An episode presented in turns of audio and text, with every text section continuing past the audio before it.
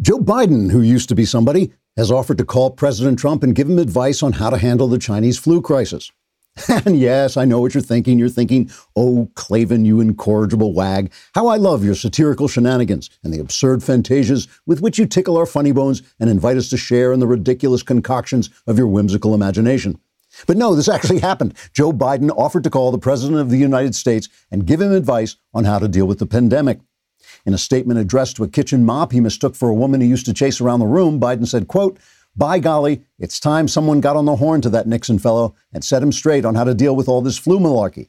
He's got to talk to experts and make plans and bring information to people instead of standing around with that little Italian guy and that cute girly what's her name and all those folks from the newspapers.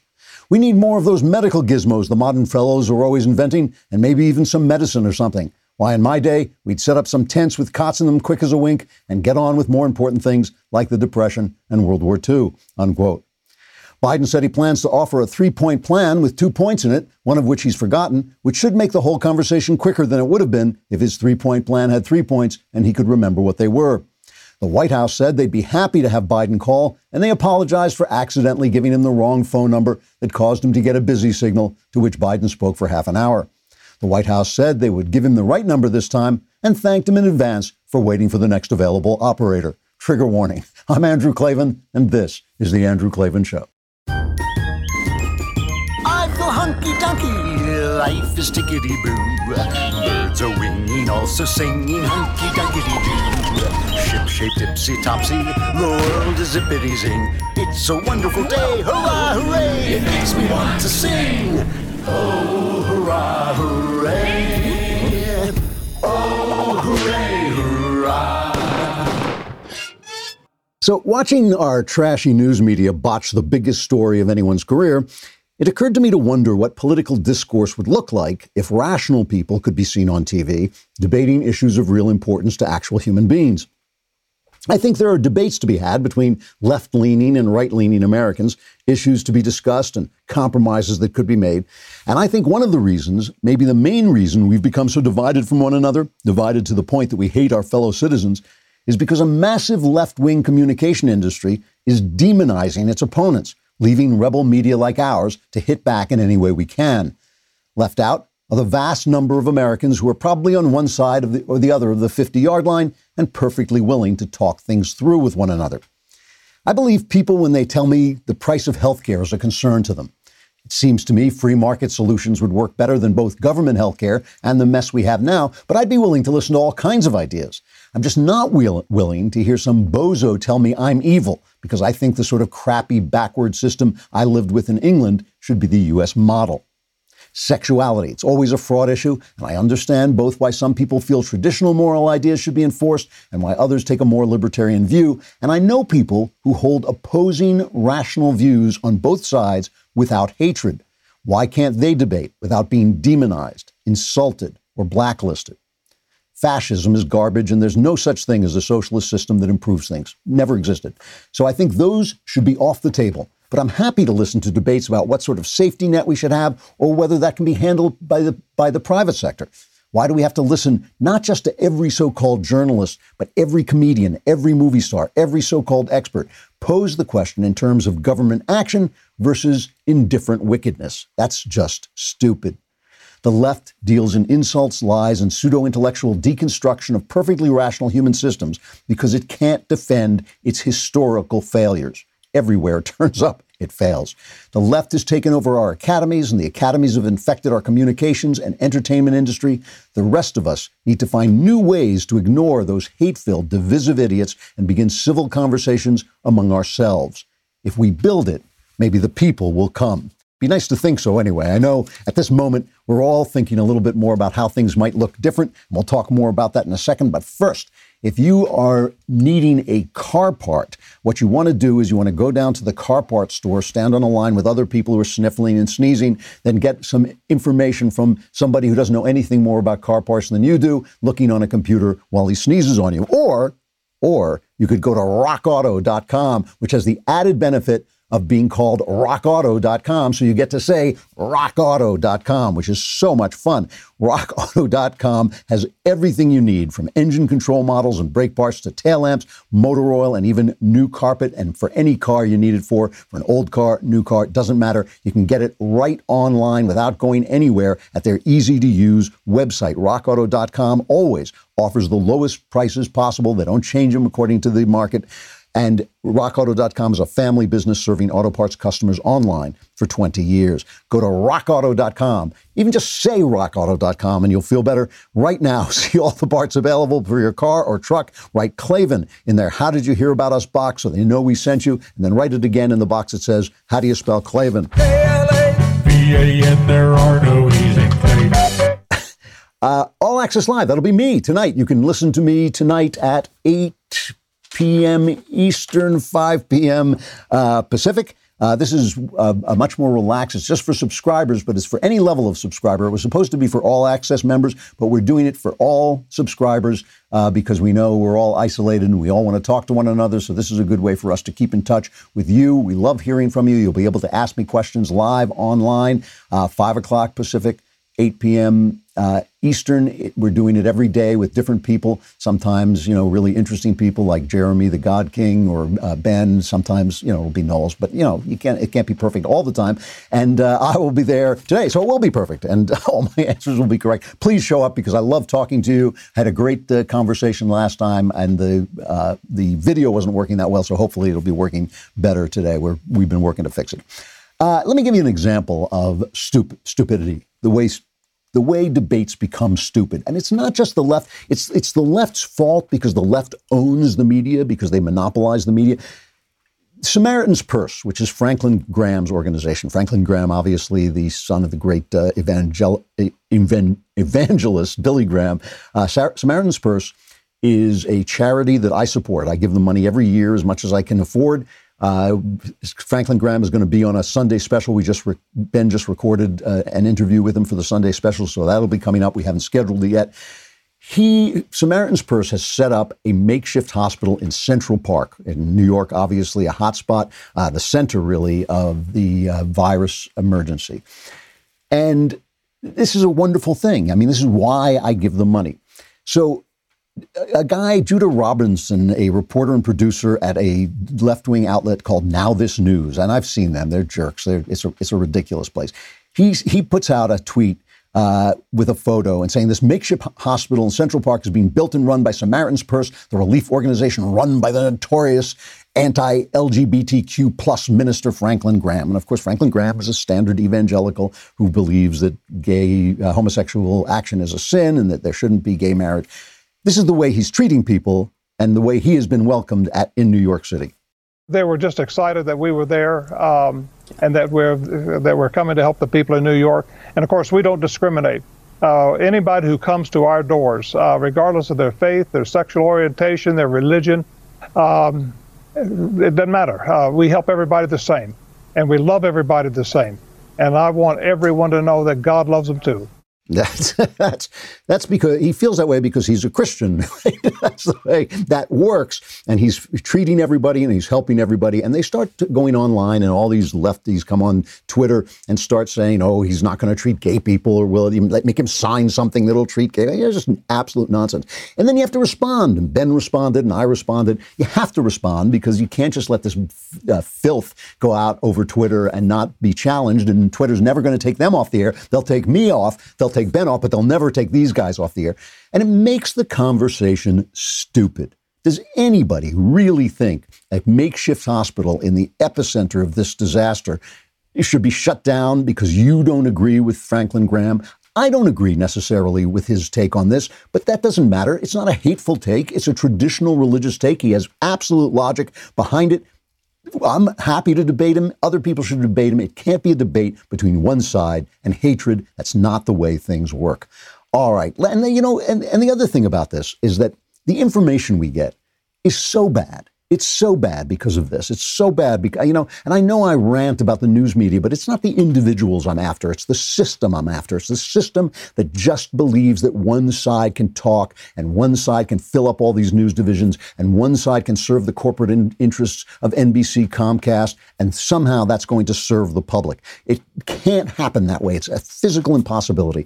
You know, we, we now heard yesterday, uh, I think it was Bloomberg News, came out with this story China has concealed the extent of the coronavirus outbreak in its country, underreporting both total cases and deaths it suffered from the disease, the U.S. intelligence community concluded in a classified report to the White House, according to three U.S. officials. Okay, so this is a sourced story. Three U.S. officials are saying a report from the intel community came in confirming what we already know. The officials asked not to be identified because the report is secret and they declined to detail its contents. But the thrust, they said, is that China's public reporting on cases and deaths is intentionally incomplete. Two of the officials said the report concludes that China's numbers are fake. Now, let's just pause for just a minute and remember that the Russians spent a couple of hundred thousand dollars sending out some stupid propaganda on the last election. They spent nothing like nothing like what Michael Bloomberg spent getting no votes. Okay, Michael Bloomberg spent almost a billion, almost more than half a billion dollars advertising his campaign. He got six votes. Uh, we can uh, actually name the votes he got. It's like Moe, Larry, Curly, and then I think the Marx Brothers. Uh, those are the votes he got for his half a billion dollars. And yet we spent three years of our lives worrying about the hundred thousand dollars that the Russians spent on this. The Chinese lied to us and the people died, and all we're hearing about is Donald Trump, okay? I mean, this is, you know, Deborah Birx, obviously the doctor who's uh, uh, coordinating with the team, with Trump's team. She said this has been a problem from the very start. When you looked at the China data originally and you said, oh, well, there's 80 million people or 20 million people in Wuhan and 80 million people in Hubei and they come up with a number of 50,000, you start thinking of this more like SARS than you do this kind of global pandemic. I mean, I'll just be frank. That when I looked at it, I was like, "Oh, well, this is not, you know, if as close as those quarters are, you know." So I think the medical community made interpreted the Chinese data as that this was serious but smaller than anyone expected because I think probably we were missing a um, significant amount of the data now that when we see what happened to Italy and we see what happened to Spain. And so what was modeled is not a lockdown.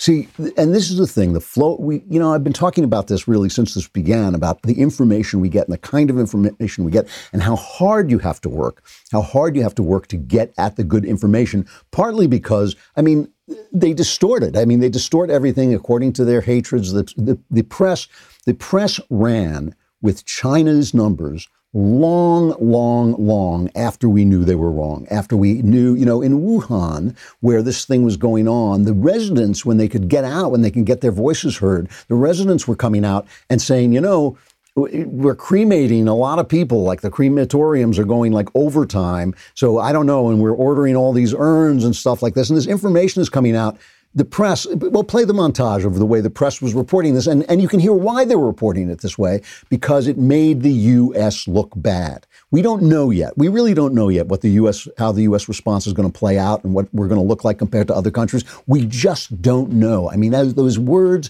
those three words, three little words, are more information than you get if you actually watch cable news all day long. The we don't know is more information, true information, than you will get if you watch. You could watch CNN for a year and never get more information than we don't know. This is the way they reported, just taking China's numbers as if they were real. The United States now has the most cases of COVID 19 anywhere in the world. With the United States now recording the highest number of cases around the world, far more than any other place in the world. The first country to report more than 100,000 confirmed cases, outstripping China and Italy. When we appeared to pass China, and then Italy. Surpassing China and Italy in the most perverse possible version of Trump's signature slogan, America First. The U.S. has the highest number of confirmed cases in the world. As the U.S. tops the world in coronavirus cases, the United States now has more than 120,000 confirmed cases, the most in the world. Of course, that requires that you believe all the other countries reporting, including China. We are fighting the fake news. It's fake, phony, fake.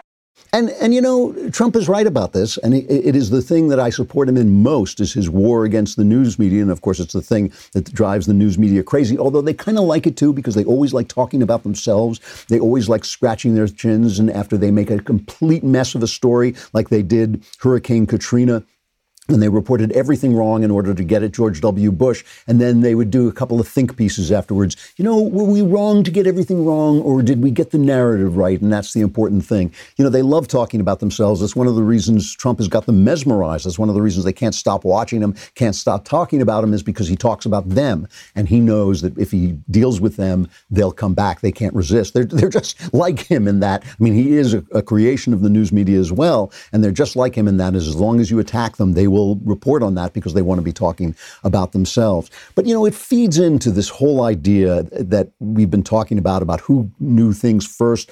Yesterday, there was a doctor on Fox who was saying, well, you know, Trump was briefed on this in December 1919. He was briefed on this last year. And of course, a lot of people were briefed on things. They did this, you know, I, I, I, can't stop imagining what today's press would say to Franklin Delano Roosevelt as he tried to deal with the Depression and World War II. You know, Franklin Roosevelt said, We have nothing to fear but fear itself. They would say, Didn't you underplay the Depression? Didn't you underplay how bad things would be? Why are you calling it a Japanese attack on Pearl Harbor? You know, I mean, instead, what they do with FDR is they say, Oh, did he intern all of American uh, Japanese? Well, you know, we all make mistakes. They don't do that to, to him because, of course, he's the great he's the great Democrat.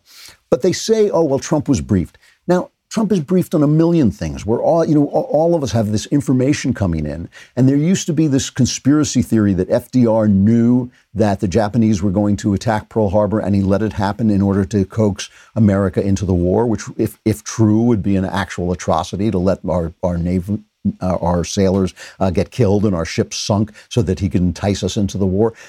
And the reason that was there is because there was information in front of him. Oh, there might be this secret attack. How does he know of all the information that's coming in? How does he know which is the one that he has to pay attention to? We all get all kinds of information and we never uh, really know. And then, then you point to some guy, Tom Cotton, good for him. He did see it coming down the pike. But, you know, again, that is actually it's, it's, not an actual skill you know sometimes you get those things right but sometimes you're going to get them the same guy is going to get them wrong and of course we also have the world health organization and this is something with china that we need to be reconsidering as we go forward the world health organization has been fawning over China. I mean, there's just no other word. And this is a, obviously a body of the UN. It's been fawning over China. Uh, the J- Japanese um, the Japanese vice prime minister said they ought to call it the Chinese, the CHO, not the WHO. And, you know, there's been a lot of jokes about uh, the old Abbott and Costello routine, who's on first,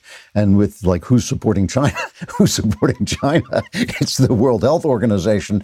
But, you know, the, the thing about this is, is this is not a mistake. This is not a an accident. Uh, there's an article about this in the Federalist by Tim Andrews uh, saying that China worked tirelessly behind the scenes in lobbying to make sure that the guy who runs the World Health Organization, Tedros, would be elected and that he previously served in the government of the Marxist and violently repressive Ethiopian People's Revolution Democratic Front. You know, so I mean, this is the these are the kinds of things that our our world organizations have been infested with. This stuff, our uh, entertainment and academy and news organizations have been infested with this leftism, and it's skewing all the information that we get. And when I talk about computer projections, they're so bad They're so, you know, all of this stuff about climate change, right? It's all computer projections just like this.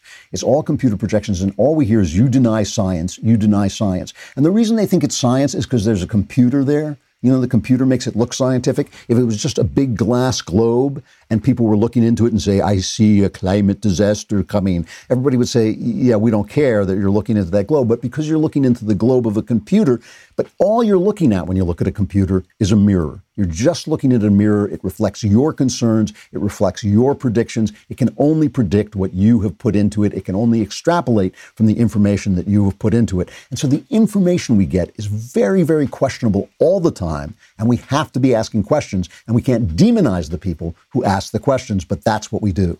All right, let us pause for just a second to talk about something very important, which is Quip. You know, we work with a lot of sponsors on this program whose products they believe may be of value and interest to you, our audience, and we share this view. That's why we're glad to speak out about the uh, products and hopefully connect you to them. We recognize that our partner sponsorship doesn't imply sponsorship or endorsement of the views that we express, and that's okay with us. The focus of our sponsors is on making great products. So, with that in mind, we're glad to welcome back Quip as a sponsor of the show. Quip offers simple, affordable, and surprisingly enjoyable oral care for everyone, and they want you to know that what matters most when it comes to good oral care is good habits. That means brushing for two minutes twice a day, flossing regularly, no matter what brand you use. And Quip makes that simple, starting with an electric toothbrush, refillable floss, and anti cavity toothpaste. Quip's electric brush has sensitive sonic vibrations with a built-in timer and 30-second pulses to guide a full and even clean. And it's nicely designed. It's small, so you can take it with you when you travel. It's not like one of those gigantic things that you have to find someplace to plug in.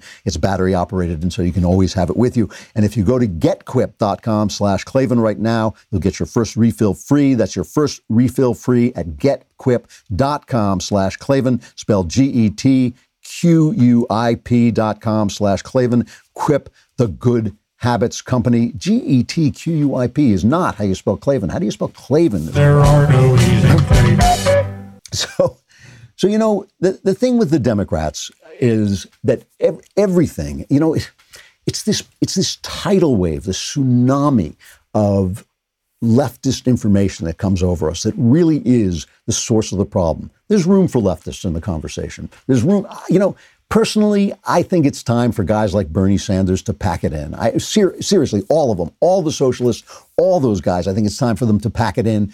There is you cannot point to socialism that works. You can point to social programs that maybe work. I happen to think they work far, far worse than free markets. I think free markets solve a lot of problems. But, you know, I do believe in a safety net. I do believe that uh, you know, somebody uh, wrote in, I think, on the in the mailbag and asked if I believe in a safety net, why don't I believe in uh, single payer health care? And the reason is a safety net is just that. A safety net is what catches you if you fall. It is what catches you in a disaster when you have no uh, nowhere to go. And we've always had a safety net uh, for health care. We've always had, uh, you know, emergency rooms that had to take people in. They're not allowed to turn turn people away.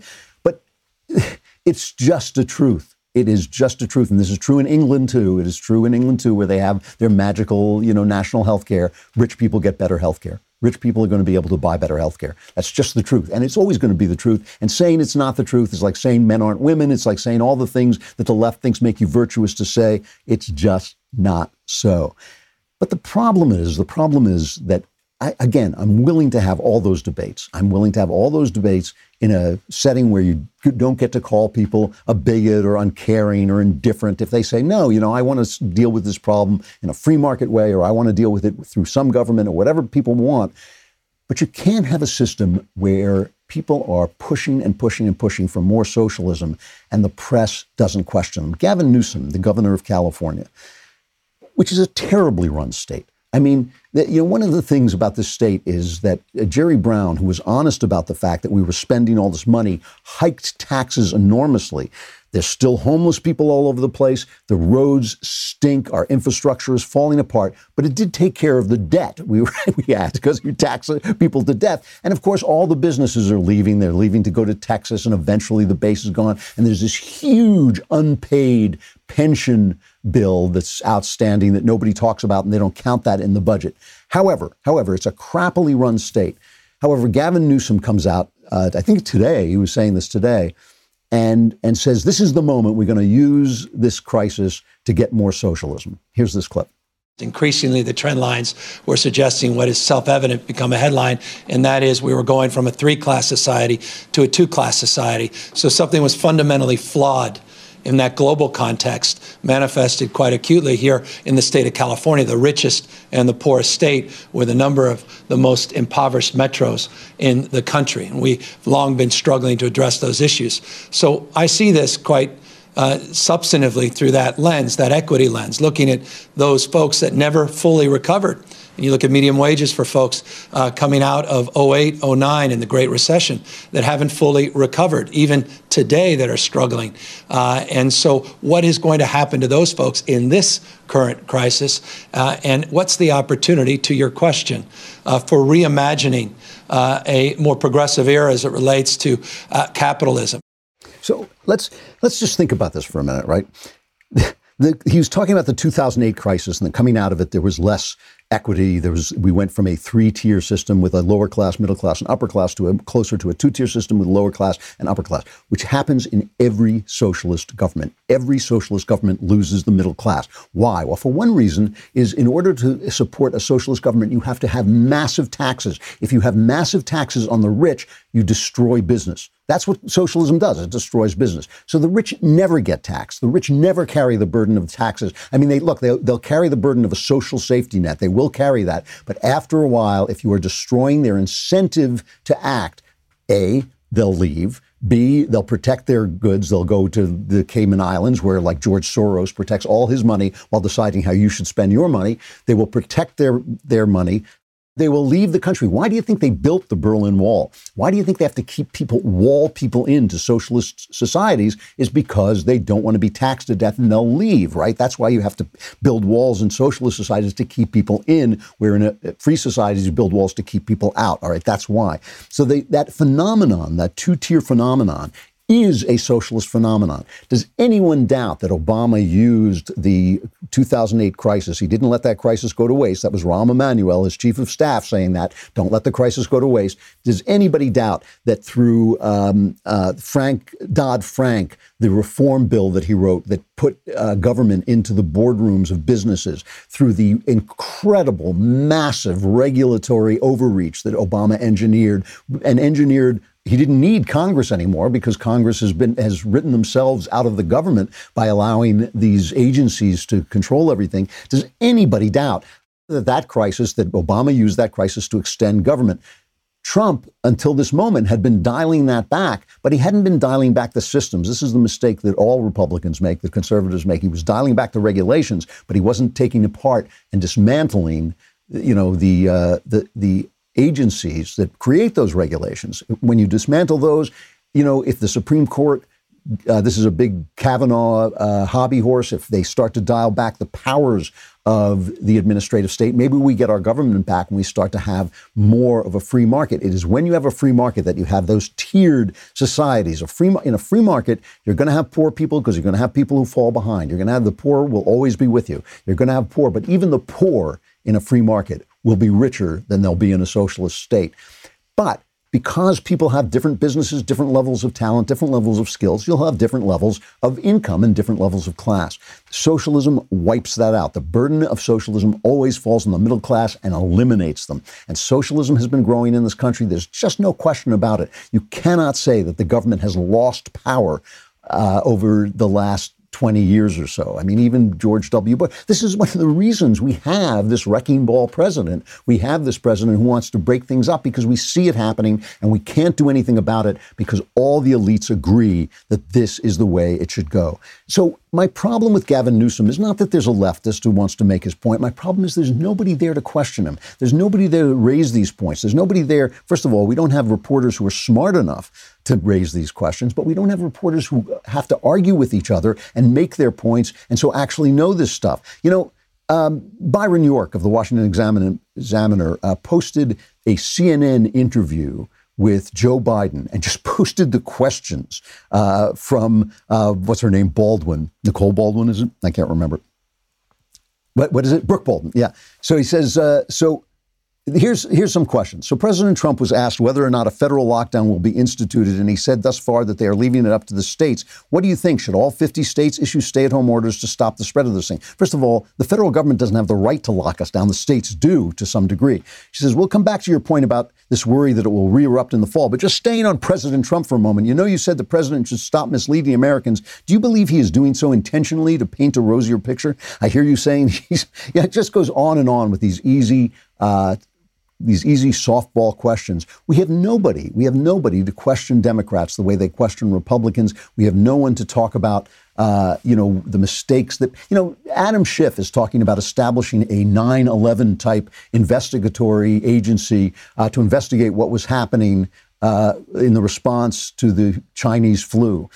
The first thing I would like it to in- investigate is what was Adam Schiff doing? What was Adam Schiff doing as the news started to come in in January? Oh yeah, impeachment. He was doing impeachment. That's what that's what Adam Schiff was doing. If we start to investigate, let's investigate everybody. It is the the absolute the absolute malfeasance of the news media that divides us from one another, that keeps us from having the debates that we should have, because it keeps us from having the intelligent conversations that we should have, because we've got a news media that's not just stupid, they are stupid, but they're also intellectually corrupt.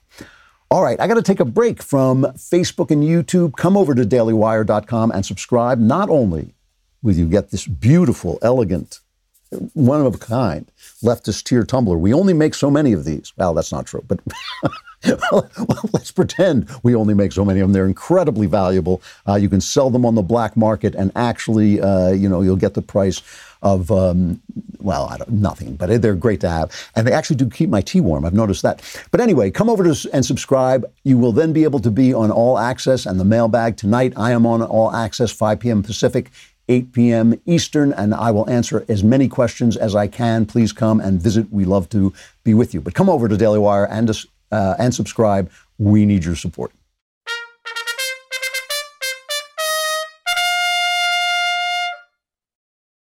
All right, let's stop talking about politics for a while. You know, it's for me. This is the end of my week. The Klavanless weekend uh, will be coming, and so I want to talk. Uh, just stop for a minute and talk about uh, some of the things that I've been entertaining myself with uh, while we're here. Um, you know, it, it, it really is. A lot of people are talking about the different books they're reading and the different movies they're watching and the different Netflix shows. And there's a lot of people talking about what's streaming on Netflix. I told you I'm watching Babylon Berlin. But one of the things that I've wanted to do during this time is go back uh, over the movie and watch some of the movies I grew up watching because I grew up watching the movies that my parents grew up watching for the simple reason was we didn't have the mechanisms to record and save things. So the only first run movies you could see were the movies that were in the theaters and they, they vanished. We didn't have uh, VCRs, we didn't have DVDs, we didn't have anything to watch a movie once it disappeared. So all we had on TV were these same old movies our parents watched. So we were watching movies from the 40s and 50s. And I grew up watching John Wayne and Humphrey Bogart and Jimmy Cagney and all those people. And some of those movies uh, really shaped my worldview. They really shaped the way I look at things. And actually, I think they did it for the better. I think those a lot of those movies were highly intelligent. I've talked about this before. Is today when you write a, a screenplay, it's about 105 pages to 120 pages tops. Um, the old um, screenplays are up to 250 pages, uh, twice as long. And the reason is that movies thought that they were more like theater, and so they were based in language when they started. And through the great period, they were based on language, as Hitchcock kind of discovered, and the rest of the movies followed suit. It really is a visual art form. It really tells stories through pictures, and so the scripts have have fewer and fewer words, and they've gotten shorter and shorter. And so they used to be smarter. Movies used to be smarter. They used to be better. Uh, I think 1939 was the peak of quality in movies. One of the reasons the TV has been so great in these last 10 years is because TV didn't have the money to make the kinds of things movies did, so they concentrated on two shots of actors talking to one another, and that's why we had a golden age of TV, which is passing away as money flows in, uh, and they're starting to just make movies for television. So I've been going back and watching some of the old movies. And I want to tell you about some of them that I think, and I'm going to try and focus on ones you might have missed Although the first one is a classic that I think a lot of people have seen, but is worth watching again, and that's Singing in the Rain. And Singing in the Rain is listed as one of the greatest movies ever made. It was not thought so when it came out. It got kind of, oh, this is a very nice musical reviews when it came out. It's obviously uh, Gene Kelly, Donald O'Connor, and Debbie Reynolds. Um, and I, I watched it this weekend with my wife, who had never seen it, and it was it's an amazing movie. It is an amazing movie because not just is it delightful as only american movie musicals can be delightful there's nothing there is no art form that is as happy and as, as smile inducing as the american movie musical. It is just amazing. And this was from a uh, a, a, division of the studio um, I, I, think it was Arthur Freed, who was the head of the Freed unit at MGM, who made their glossy, glamorous musicals. And Arthur Freed Uh, so they made such great musicals. And Arthur Freed noticed he had a lot of songs that hadn't made it into musicals or had were just kind of lying around or he still had rights to. And he asked two of the great writers of musicals. Um, what were, the, what were their names? Stanley Donen, Comden and Green. Uh, sorry, Comden and Green were the two of the great uh, uh, musical writers, and he asked them to come up with a musical to to fit these songs into. Betty Comden and Adolph Green. A lot of people thought they were married. They weren't, but they were a great writing team. And so they just assembled these songs into a musical. And because many of the musicals came from the 20s and 30s, uh, when the movies went from being silent to talkie, they devi- devised a plot about what happened when the talkies came to the movies.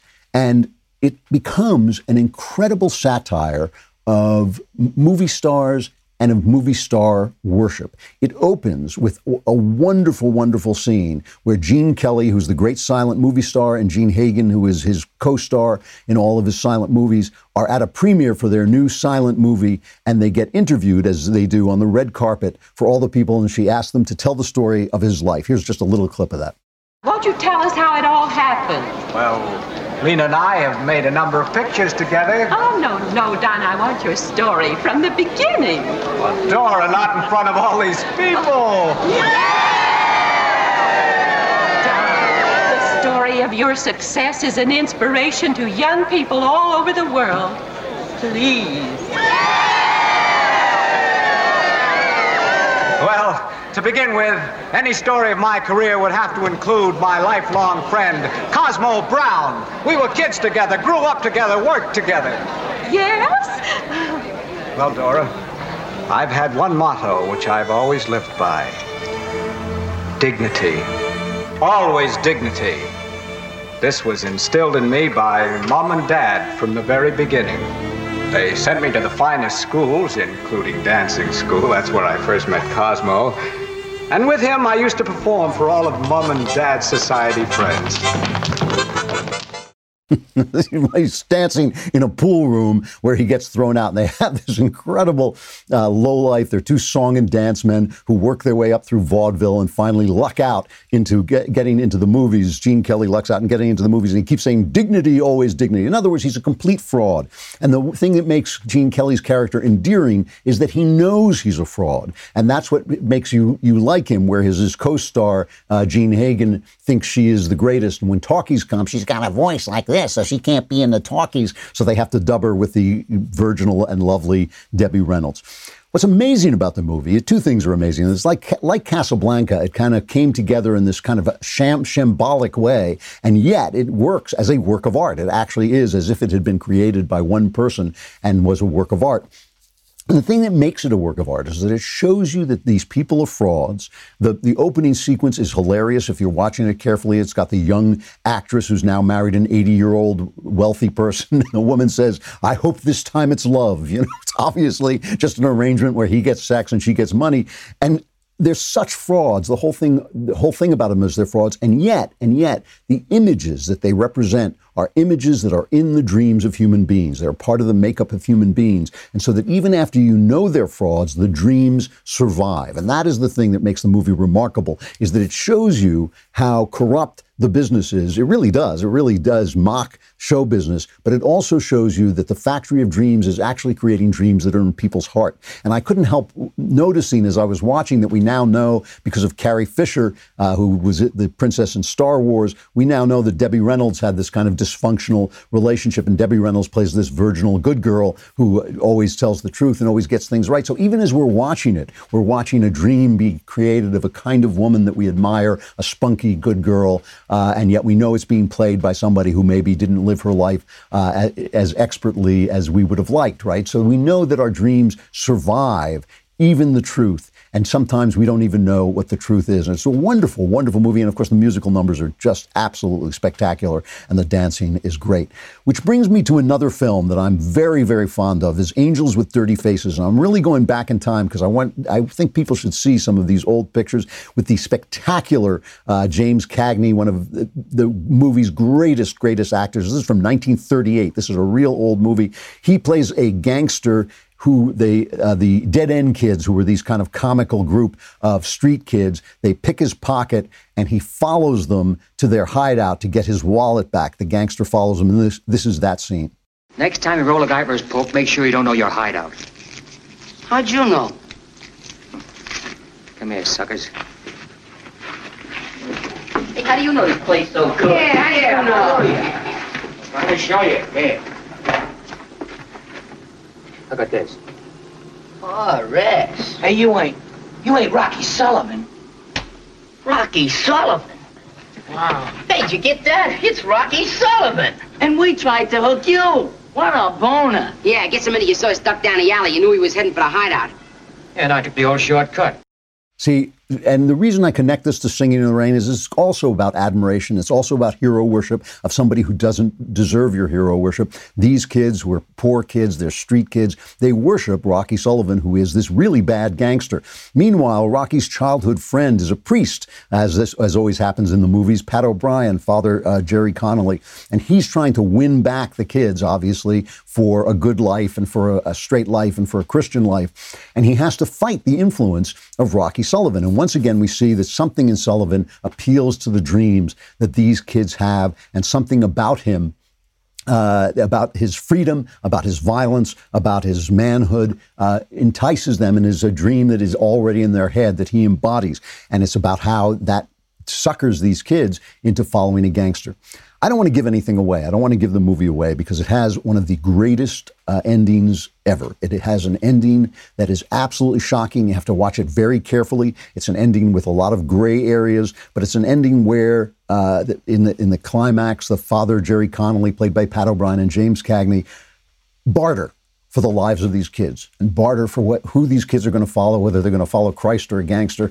And uh, the negotiation is amazing, and the final scene is it's it's really there's there's nothing as complex as this in a modern movie, and it really is amazing. So those are a couple of movies that I think are really worth watching. Uh, a couple of films that I think you know just talk about important uh, the important ideas. Goodfellas, the the uh, Marty Martin Scorsese film, also takes up the admiration of gangsters and how it leads people down the wrong road, and it's something that show business should be talking about because show business is in the business of selling dreams.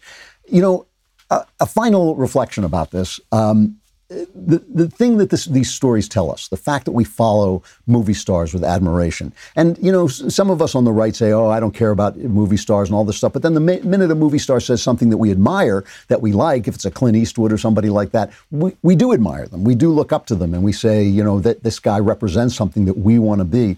And we know, you know, the, the word persona means mask. We know we're following a mask of a person, not the person himself. But we forget that because the heart is a natural idolater. The heart takes the representative of things and worships them. That's why in the Bible they don't want you to make models of God because they know you'll wind up uh, worshiping the idol and not worshiping God. That's why it's called idolatry. And that is what the human heart does.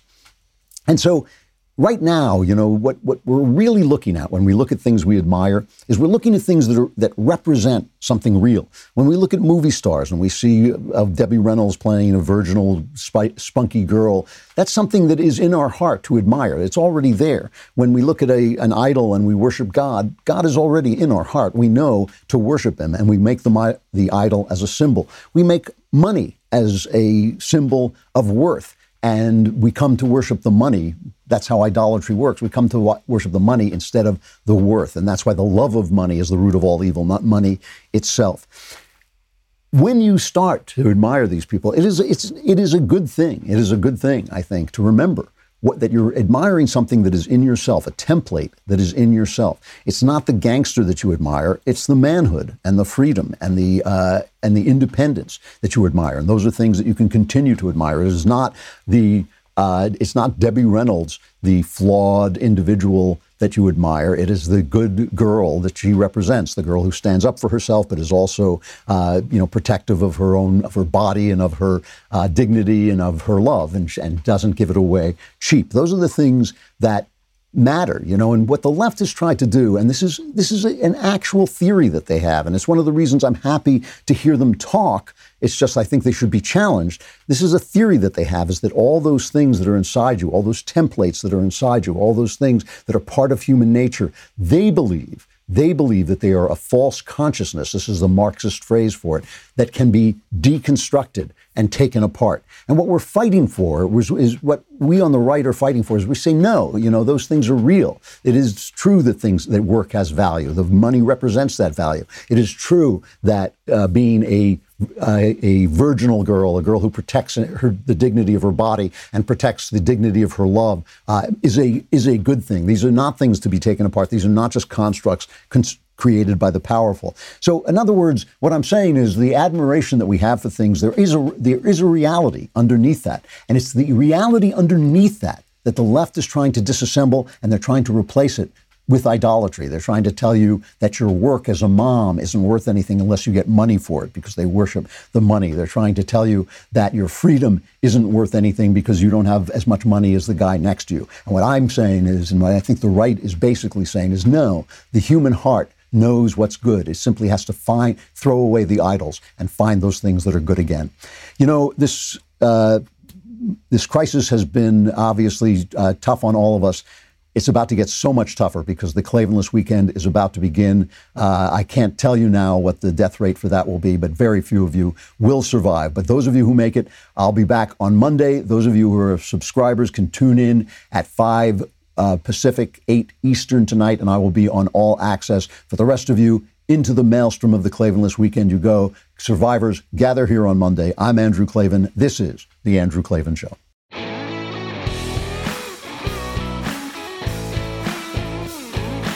Hey, if you enjoyed this episode, don't forget to subscribe. And if you want to help spread the word, give us a five star review and also tell your friends to subscribe too.